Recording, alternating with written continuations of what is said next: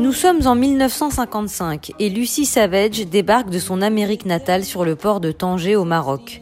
Riche héritière, Lucie vient au Maroc pour retrouver celui qui est censé devenir son époux Hugo, mais rien ne va se passer comme prévu. Moi, Lucy Mabel Savage te choisis, Hugo Cavendish Smythe, afin de devenir aux yeux de la loi mon époux. En six épisodes, la série Little Birds, disponible en France sur la plateforme Starsplay, adapte certains récits érotiques d'Anaïs Nin parus dans les recueils Vénus Erotica, même si l'œuvre audiovisuelle prend de très nombreuses libertés. D'après l'auteur, ces textes montrent les premiers efforts d'une femme pour parler d'un domaine qui avait été jusqu'alors réservé aux hommes. Dans une ambiance totalement exubérante, se promet d'aborder la sexualité des jeunes bourgeoises des années 50. L'héroïne tombe sur un mari bellâtre mais homosexuel et va décider de se plonger dans la cité marocaine haute en couleurs pour apaiser sa solitude.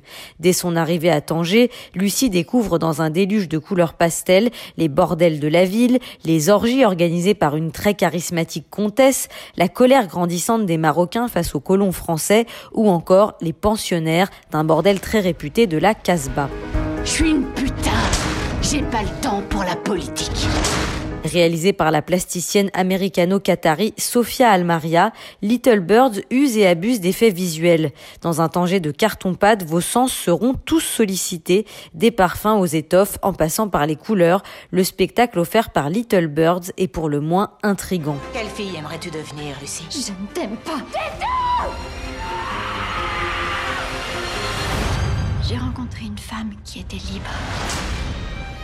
Au casting de ce réjouissant magma coloré, on retiendra Juno Temple, aperçu chez Woody Allen ou Steven Soderbergh, qui joue à la perfection le rôle de nymphette faussement effarouchée.